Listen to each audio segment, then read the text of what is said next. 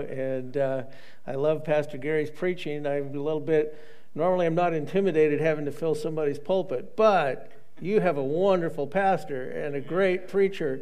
And uh, man, he's, he's done it for here for 20 years. That's amazing. So I'm not going to say anything about him that I had all those things planned I was going to say about him because I want you to have a really good impression of, uh, of him. Now, I'm a little old school compared to him because I brought actually brought a Bible uh, and didn't and didn't bring my didn't bring my uh, iPad, and I actually have notes, and you also have notes that you can follow along there in in, uh, in your Bibles and in your bulletins. There's another piece of paper in the bulletin that that is there. It's one of those little half or quarter sheets that is is a card I'm going to refer you to later on uh, as we kind of conclude things here today. Uh, it is an honor to serve the Lord and to serve Open Bible churches. Uh, been doing it now for not quite two years. In fact, I kind of lose track, but it's going on two years. Um, and I actually work for the national office um, in Des Moines, Iowa. Uh, but but the uh, the uh, deal maker for me was that I didn't have to move to Des Moines, Iowa.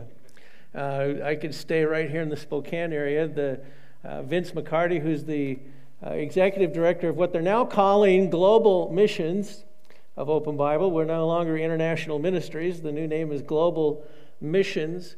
Uh, he he told me as long as I had a cell phone and access to the internet, I could live just anywhere I wanted. So that that worked out really good. Uh, because I, you know, when he initially was insisting that I had to move to Des Moines, Iowa, and I, if you're from Des Moines, Iowa, it's a wonderful, beautiful town, but I had no desire to go there. Um, and, uh, you know, and I told him that I could probably do it, you know, but he'd have to give me uh, permission to go visit my wife once in a while because she wasn't moving to Des Moines, Iowa. So uh, we're, uh, we're very happy here in the Pacific Northwest and uh, have my father still living here uh, in Spokane area. I moved here. One of the reasons I moved from Mexico to Spokane was to be near my father, and uh, you know that that reason's still there. So as long as my dad's still alive, I, I'm going to hang around. You'll be seeing me. Now I do travel a lot, as you know. I'm in charge of 16 countries. Uh, and I work not necessarily with missionaries, uh, but I work, our North American missionaries, but I work with the field directors in each of those 16 countries, work with them and their boards and, and uh, encouraging them to grab onto this vision. What's exciting, all the statistics that you saw uh, on that presentation are from uh, 2011 because we're just now receiving the statistics for 2012 and they're, they're coming in for, but one of the things that's exciting, for example, in, in Argentina, we had 180 churches. They planted 13 churches this last year. Okay? I mean, that's pretty cool. And, uh, and they're just barely grabbing onto this thing. Now, the next wave that you're going to see happening in, from Latin America, because it's happening, it's what's happening in the world today. Okay, the, there's been this incredible shift of the central, the centrality or the, uh, where the, the center of Christianity has shifted from the West. How many of you know we live in post Christian America? Uh, the center of Christianity shifted back, you know, in the early 1800s when the first great missionary movement uh, began, shifted from the Middle East to, uh, the, uh, to the United States and to Western Europe. And that's no longer the case. Uh, it has shifted to the south and it has shifted almost back towards its roots. And so the, the hotbed of Christianity today is Latin America, it is Africa, it is Asia. There are, there are and, and those are the countries that are actually going to be the next wave of sending missionaries. It's getting more and more difficult to send North American missionaries, not just because it's expensive, but because there's a lot of places that don't want to see a North American missionary. And, there, in those same places, we can send Latin American missionaries without any problem. And so, uh, one of the things I'm doing as I travel, I just got back a couple of weeks ago from uh, spending about 12 days in Argentina, where we had the first ever All South America Summit, where we brought together all the field directors from all over South America, and we just sat down. Now, you know, we had some stuff we had to hash out, so we put them in a room. Now, in a room that outside it was about 96 degrees and maybe 90 uh, percent humidity. Inside there was no air conditioning and no fans. We figured if we put them in that oven long enough, they'd work things out. Okay, they'd find a way to. Uh, to uh, come to agreement, and they did. And it was an exciting, it was a wonderful time. And I am joking; we didn't torture them, uh, but God did some exciting things while we were there. Now, I want to talk to you this morning, though, about the miracle of working with a miracle working God. That's what's exciting. Because, see, none of this is up to any of us. I was reading in my uh, Bible reading today because I do the Life Journal and I follow the Life uh, Journal reading plan. And I was reading where uh, Jesus in the Gospel of Mark is talking to his disciples and he's talking about how difficult it is for a rich man to get into heaven. And, and uh, they're just kind of astounded at that. And they say, their question to Jesus is, well, how can anybody be saved? And Jesus said, You know, for man, things are impossible, but for God, everything is possible. And we need to understand that, humanly speaking, this mission that God has given us of reaching 7 billion people who are on our planet today. I mean, I, I, can't even wrap my head around how many people that is. The only thing I do want to tell you is sometimes when we think of those big numbers, when we talk about missions, we talk about people in Latin America, we talk about people in Africa and Asia and, and Europe and all around the world, we have a hard time personalizing that. It's just kind of this glob of humanity. They have names and faces we don't know. What I want to tell you is that every one of those 7 billion people on the planet today is a real person. Every one of them is a person just like you. If you pinch them, it hurts. Uh, you know, and, and they'll, they'll scream. They need Jesus just as much as you need Jesus. And humanly speaking, it's impossible for us to reach this globe and this planet for Jesus Christ. But with God, everything is possible. With God, all things are possible. There are no impossibilities. And so we need to understand that. I remember in my journal, I think, thank God it's not up to us. Thank God it's not up to how good we are and how smart we are and how rich we are. I mean, even a tiny little organization like Open Bible churches, we can make an impact because we have a big God. Our impact does not depend on how big we are. Our impact does not depend on how big our wallet is. Our impact depends on how big God is. And if one of my favorite passages of scripture is found in John chapter 6, it's the story of Jesus feeding the 5,000. It's a miraculous story of how he multiplied loaves and fishes. In fact, uh, in verse 2, it says, A great multitude followed him because they beheld the signs which he did on them that were sick. In other words, they, they, they saw the miraculous healings that Jesus was performing. The miraculous draws a crowd. How many of you know that? You know, if miracle things begin to happen, people are drawn to that. People aren't necessarily drawn to just the mundane. I mean, why, why would you get excited about that which just happens all the time? It's miracles that draw crowds. And in the case of Jesus and his earthly ministry, that was true. Now, while miracles always draw a crowd, these people who were drawn to that place in Galilee where Jesus was, going to, was about to perform this miracle, they went there to see because they'd heard about miracles of healing, but they were about to witness the miracle of multiplication. And I, and I want us to, we're going to learn from some of these things that we see in this passage of Scripture today. I want to read through the passage and I'm going to back up and, and you can follow along eh, eh, in your Bibles. Hopefully, you have a Bible or you have a phone or you have an iPad or something that has it. Is, has the Bible gone out? No, it still works. Okay, let's read it. Chapter 6 of John, verse 1. Sometime after this, Jesus crossed to the far shore of the Sea of Galilee, that is, the Sea of Tiberias. And a great crowd of people followed him because they saw the miraculous signs he had performed on the sick. And then Jesus went up on a mountainside and he sat down with his disciples. The Jewish Passover feast was near. When Jesus looked up and saw a great crowd coming toward him, he said to Philip, and the, you know, you got to picture yourself here. He, he leans over to Philip, who's one of his disciples, and he says to him, Where shall we buy bread for these people to eat? And, and uh, in verse 6, he asked this, and this almost, verse 6 is almost like this little parenthesis. Okay, Philip had no idea that, that verse 6 was happening. The other disciples didn't know this was happening. John, years later, is writing the story. He's telling the story that happened before. And so he puts this little verse in there as an explanation. And it says, He asked this only to test him, for he already had in mind what he was going to do. That's one of my favorite verses in the whole Bible. Okay, do you ever get up, get worked up about what's going on or not going on in your life? You ever get, you know, a little excited about when things are not going real well or things are going, uh, you know, south on you? And and and and uh, you know, and we what we need to remember is that God is never surprised by anything. Okay, He already not only is He aware of your situation, not only is He aware of what it is that you're going through, but He already has in mind what he wants to do. He already has an answer, he already has a solution for that problem. You know, he's just waiting for you to ask. Really, if you think about it, you know, we think we, we think that God is like us, that He just gets panicked all the time. We look at our we look at what's happening in our world today, and uh, with one word, you could you could if you were to pick one word to describe the situation in our world today, and it's a global issue. It's it's a word called insecurity.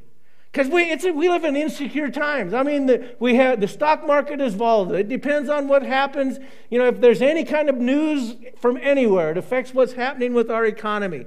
We, we, are, we, are, we are flooded with bad news. It's like every time I, I, I watch the news, and I try not to, but every time I watch the news, it's like, I think to myself, or I turn to my wife and I say, Man, Jesus has got to be coming soon. How can this keep going? How can stuff keep happening? I mean, it's just all falling into place.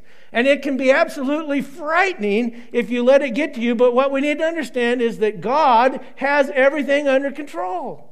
And we need to understand that in spite of how the chaos that it appears to us, in spite of the insecurity that it looks like to us, Jesus already has in mind what he wants to do, and he has a plan. He gives you and I this opportunity to participate, to partner with a miracle working God. Imagine that.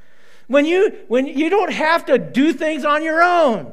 You don't have to you don't have to find victory over things in your life on your own. You don't have to have to to uh, find financial prosperity, for example, all on your own. You can partner with a miracle working God. You can partner with a God who operates on what I like to call principles of multiplication. That's what we see in this passage of Scripture. Because it goes on, verse 7 Philip answers him and says, Eight months' wages would not buy enough bread for each one to have a bite. Another of his disciples, Andrew, Simon Peter's brother, spoke up and he said, Here's a boy with five small barley loaves and two small fish, but how far will they go among so many? And Jesus said, Have the people sit down. There was plenty of grass in that place, and the men sat down, about 5,000 of them, plus their wives, plus all their kids. And Jesus then took the loaves and gave thanks and distributed to those who were seated as much as they wanted. He did the same with the fish. And when they had all had enough to eat, he said to his disciples, Gather the pieces that are left over. Let nothing be wasted. So they gathered them and filled the baskets with the pieces of the five barley loaves left over by those who had eaten. And, and after the people saw the miraculous sign that Jesus did, they began to say, Surely this is the prophet who is to come into the world. And Jesus, knowing that they intended to come and make him king by force, withdrew again to a mountain by himself. Let's look at the principles of multiplication. First principle of multiplication is that what we have is not enough. What you have in your bank account is not enough what Open Bible has as far as human resources and financial resources is not enough to get the job done. We can't do it by ourselves. We don't have the, we don't have the, the resources to accomplish what God has called us to do. Isn't that amazing? He called us to do something that's impossible for us to do by ourselves. We don't have enough. What we have is not enough. And then in, in, if you look at verse 7, what it tells us is that man, and that's what you and I are, we're, we are humans, human beings always think too small. In verse 7, in this passage that we read, uh, Simon, I believe it is, or uh, where Philip is the one who says, uh, uh where are we? Verse 7 eight months' wages wouldn't buy enough for each one to have a bite. Now, how many of you know that God's not interested in everybody just having a bite? What Jesus had in mind was not, okay, I'm going to multiply the loaves and fishes so that everybody gets a bite. His plan was to, was to provide more than enough. In fact, his plan was to supply and satisfy every need that was there and that there would be 12 basketfuls left over. So, in other words, we always think too small. We always think of what's the minimum that we can get God to do. What's the minimum that God could do if we would just take what little bit we have and put in His hands? So, as human beings, we think too small. We have a limited vision of what God can do. You know, we, we, we honestly are convinced. We believe, we believe more what we see on television. We believe more what we, what we read on the internet. How many know everything on the internet is true? Have you seen that? No, it's not. Listen, we believe, we believe everything but what God tells us. And the Word of God tells us that God is without limit. The Word of God tells us that He is all powerful, that He is all knowing, that He's everywhere at once. Okay, eh, eh, that's the God we serve. This God, he's, he's an eternal God. He never gets old, and His stuff never runs out. And, and, and that's the God that we are, are, are, have the opportunity to partner with in, his, in this thing called multiplication. See, I believe that, that there is the economy of this world, but there also is an economy that I like to call God's economy. Okay? God's economy is not rocked by the stock market. God's economy is not affected by wars and rumors of wars. God's economy is not affected by, by, all, by the latest job statistics that are released. God's, God's economy is not, is not dependent on whether the, even the United States survives or not. Okay? God's economy is an eternal economy. And what God does when He invites you and I to participate in this miracle of, of multiplication, He invites you and I to take the little bit that we have and invest it in His economy. And listen, the, the, that, that's the most sure investment that you can make. That's why you need, number one, to be paying your tithes. You know, tithes are not something that you give because giving is a gift. You don't give your tithes to God, they belong to Him already. You pay your tithes. The tenth of everything that you have belongs to Him.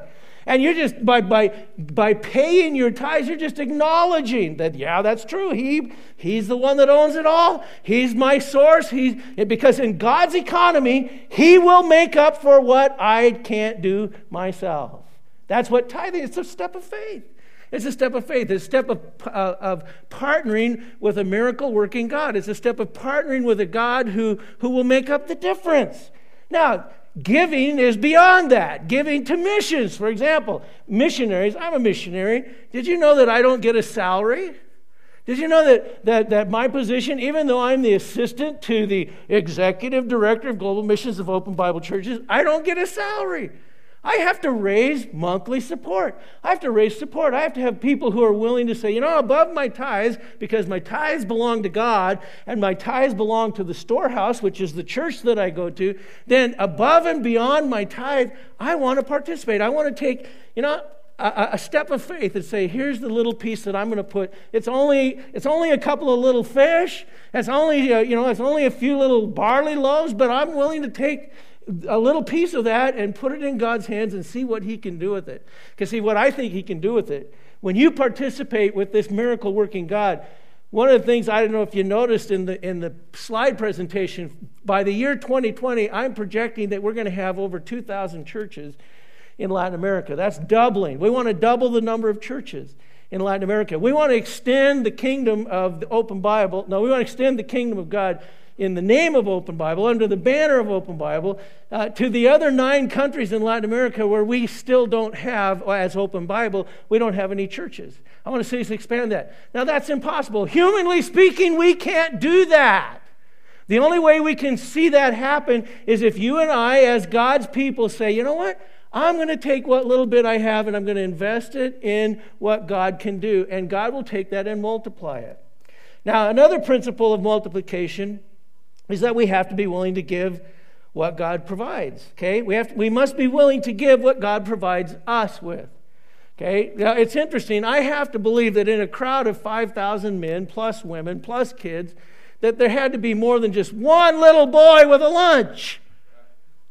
Okay? I can't imagine that, that, that, that, that, that, that his, his mama was the only Jewish mama that thought enough to send him a lunch. I have a feeling there was a lot of other things to eat in that crowd. Not everybody showed up with nothing. Okay? But there was one who was willing to share what he had. It wasn't a big lunch, it was a little boy's lunch. Okay? This was not a man's lunch, it was a little boy's lunch. But he was willing to give what God provided. And God will entrust with us, or entrust us with what we will be willing to give back. You know, it's, it's, this, it's this cycle that you and I need to understand. If God knows you're going to be stingy, then He's not going to give you anything. Okay? If He knows that you're, I have a friend in Mexico, a great missionary uh, to the mountains of, in Oaxaca, and he's just a little guy, little bald headed guy, and uh, you know, not much to look at, but he is a modern day apostle, if there is such a thing. And uh, one of the things that his name is Neftali, and one of the things that Neftali told me one day, you're going to love this. I'm going to tell you a joke in Spanish. One day he told me, he said, hermano, hermano, Dios tiene todos los recursos necesarios. El problema es que lo tiene en las manos de, los muy coditos. Did you get it? No. Okay. Well, how many of you who got it? Okay. He said, he said, brother. God has all of the resources that are necessary. The problem is, He has them in the hands of those stingy people. And this is the sign for stingy in, in Latin America. Codo. I mean, what it means is they're holding back. Okay? And so it's true. God has all the resources we need to, to expand to the other nine countries in Latin America, including Portugal uh, and, uh, and, and, all the other regions of, of Brazil, one of the biggest nations, one of the, you know, extensively, almost bigger than the United States. And currently, we're only in one city in, uh, in, Portugal, in uh, Brazil. But God will entrust us if we're willing to give back. I remember taking young people into the garbage dumps in Mexico City. I mean, it is startling when you see those little kids filthy probably never had a bath in their lives and they're just playing in that garbage and they live in that garbage and, and just the, the smell makes you sick and you just see them covered with flies and it's just it's indescribable what it is and i remember I, you know I take I would take teenagers in there and I would only take them one day I wouldn't let them go you know for a long time and I kind of rotate them in and I remember one one particular teenage girl it just blew her world to pieces because she was one spoiled rotten little kid and I remember seeing her kind of standing off and she was just sobbing. And I, and I walked over and I, and I put my arm around her and I said, You know, what's the deal? What's, what's on? And she goes, I'm just so ashamed. And I said, You know what? You don't have no reason. You don't have to. You and I, as Americans, need to understand we don't ever have to apologize for being blessed unless we're not willing to share. Okay? If we are blessed and we're not willing to share, then we don't deserve to be blessed. Did you hear that? Because it, it's true.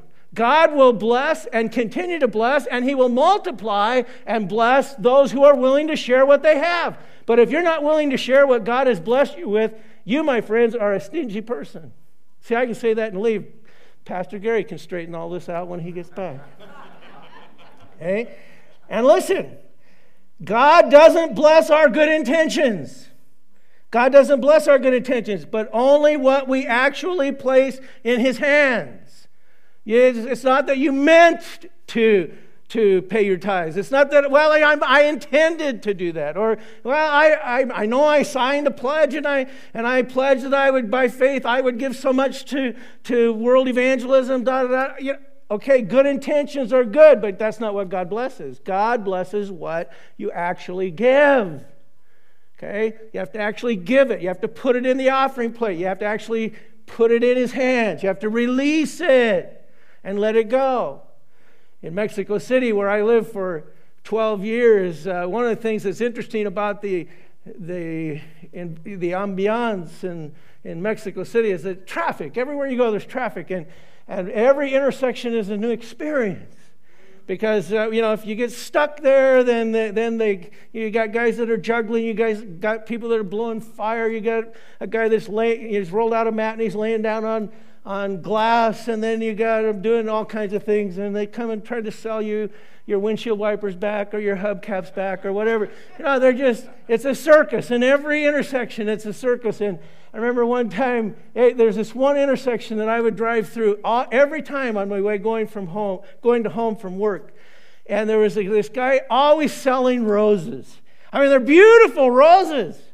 But you know, one of the things I discovered about those roses, they last about a day if you buy them, but they're really cheap. I mean, you could buy a dozen roses for the equivalent of about two dollars. And, uh, and so I remember one time I told my wife, it's the thought that counts.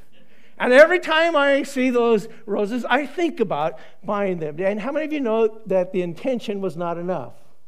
That was not enough for my wife. She said, You know what? Just forget about your intentions. Just get me some roses. Whatever. You know, I don't care if it only lasts one day. It's the thought that counts. Okay. Not, God will not bless our intentions, He will bless what we actually place in His hands. And so we need to understand it's an important principle to understand. Another part of another principle of, of multiplication is in Jesus' hands, we what we have will meet the need. It may not be much. And you say, well, man, I barely, you know, I don't know. I can only give, I, I don't have much to give. I mean, I barely am able to make ends meet as it is. I don't have a lot left over. And, how many of you know we don't need to give God what's left over? Now, the, the plan of God is we get to share in what's left over after He does the blessing. Okay? He, we don't give Him the leftovers, we give Him the best. We give Him the first fruits. We give Him the best that we have. You know, we, we, we, we, we, we have a misconception of the word sacrifice, for example. We ask people to give sacrificially, and we think that means it hurts. You know, I just, if you've been following the Bible reading plan, then you're, you've been plowing your way through some of the most exciting Old Testament stuff that you'll find anywhere. All about all these sacrifices and these rituals and the da, da, da, and it, and it's like I, I got to ask somebody, what in the world? You're a Bible scholar. What is the peace offering for? I mean, who are you making peace with? You know, are you making peace with God? Are you making, anyway, you can answer that later. But all this stuff, when, when in the Old Testament, a sacrifice you didn't get, you had to always give the best of your flock. You had to give the one without blemish. You had to give, yeah, you, you, you, sacrifice meant you gave your best. Sacrifice for us means we give what's left over. Oh, you give what's left over, you're not giving the best. Okay? So, in order for this multiplication thing to work, we need to understand that in Jesus' hands, what we have will meet the need. Will meet the need. In verse 11, he distributed to those who were seated as much as they wanted. And listen, we need to understand something.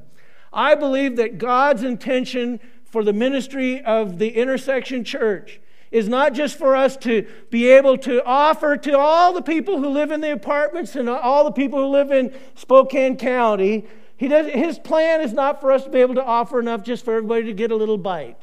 Everybody just to have, just to be able to taste and see. No, no, no, no, no, no, no. What God plans is that every person would have every need totally satisfied and there'd still be some left over. Okay, and I'm not just talking finances, I'm talking about meeting their spiritual needs. But see, a lot of times when pastors or preachers are afraid to talk about finances, we forget how closely tied money is to the spiritual.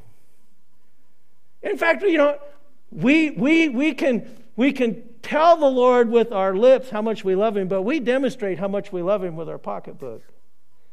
I, I can get away with this because I'm not going to be here next week. Well, I will be here next week, but I'm not going to be up here. We do. We do one of the biggest parts of worship, because worship, the root word for worship is worthship, the worthiness of God. When we worship God, that's why we actually, when we give in the offering, whether it's the, the paying our tithes or giving in an offering, friends, we are, we are worshiping the Lord. Because we're declaring by our acts, we're declaring by the act of taking what we have and putting it in God's hands, we're declaring His worthiness. How much is He worth to you? Well, it's easy to say the words, but we need to do the actions. Okay? If you really are grateful for, what all, for all that He's done for you, then don't act like an ingrate. Don't be stingy. Don't hold back. Don't, don't just give him, well, I can spare a dime. No, you know, God's not begging us for the dime that we can spare. What God wants is for us to demonstrate with hechos, with acts, that, that He is the number one thing in our life, that He's not just the guy who blesses us, He's our Lord, He's our King, He's our God. He already owns everything, and He's inviting us to participate with Him in this thing called the miracle of multiplication. What we have will meet the need. In fact, in verse 12, it says, They, after they sat down, all had enough to eat. They had all they wanted, they all had enough to eat. God met the need. He met the need. And, and, and, and so it's okay for us to dream kingdom things. Like dreaming that in Latin America we're actually going to double the number of our churches. Now you think about it. In the United States, Open Bible has barely 300 churches. And my, and my goal, my personal goal for Latin America, is that we would double from 1,000 to 2,000 in seven years. Now, is that impossible? Well, it is if it's up to me. But it's not up to me. It's up to a God who has unlimited resources. It's up to a God that unfortunately has limited his blessing to the participation of those that he blesses. Did you hear that? You know what limits what God wants to do in this world today? We do. It's not the sin in the world that prevents God from doing more. It's not the evil out there that keeps God from doing more. It's the apathy of God's people that keeps God from doing more. And I'm sorry, that, see, I'm an evangelist. I can say that and leave. Pastor Gary would be really nice. But it's our apathy. It's our, oh, okay, you know, I'm, I got what I need. I got what I want. I'm good. You know, I'm happy. Sun's shining today. You know what? There's a lot of people today that don't have anything. And they're waiting for somebody to participate so that they can all have enough. They can all have enough. Then another, another principle of multiplication is that through multiplication there will be more than enough. Because, see, it wasn't God's intention ever just to meet the need. You know, he, it wasn't his intention that everybody would, you know, not only that they would not just have a bite, but that they would just be satisfied. He has more than enough, He has more than that. I believe that God has enough resources in heaven. And again, not just material, God has enough power, He has enough grace, He has enough mercy. God has all that is necessary that He could meet the need of every one of the seven billion people on our planet, and, he'd sti- and we still wouldn't exhaust His supply. Okay? He has enough. He has enough love. He has enough to satisfy everyone and then still be some left over. Okay? We will never totally exhaust the capacity of God to do miracles. We cannot exhaust it. Okay? But we can limit it by our participation in it. And so we need to understand that's an important principle. Through multiplication, it'll be more than that. And here's the really cool thing the ones who give and the ones who participate, because part of the participation wasn't just the little boy. The little boy wasn't the only one that got blessed. Okay? I mean, they didn't just steal his lunch, he did get to eat. You know, and he was included in the, in the crowd that had enough. Okay? Uh, but, but here's what's interesting God used those 12 doubtful disciples who were saying eight months' wages wouldn't be enough to buy one bite for every one of these people. And here's a, here's a lunch, but what is that in comparison to the need? Oh, great men of faith that they were.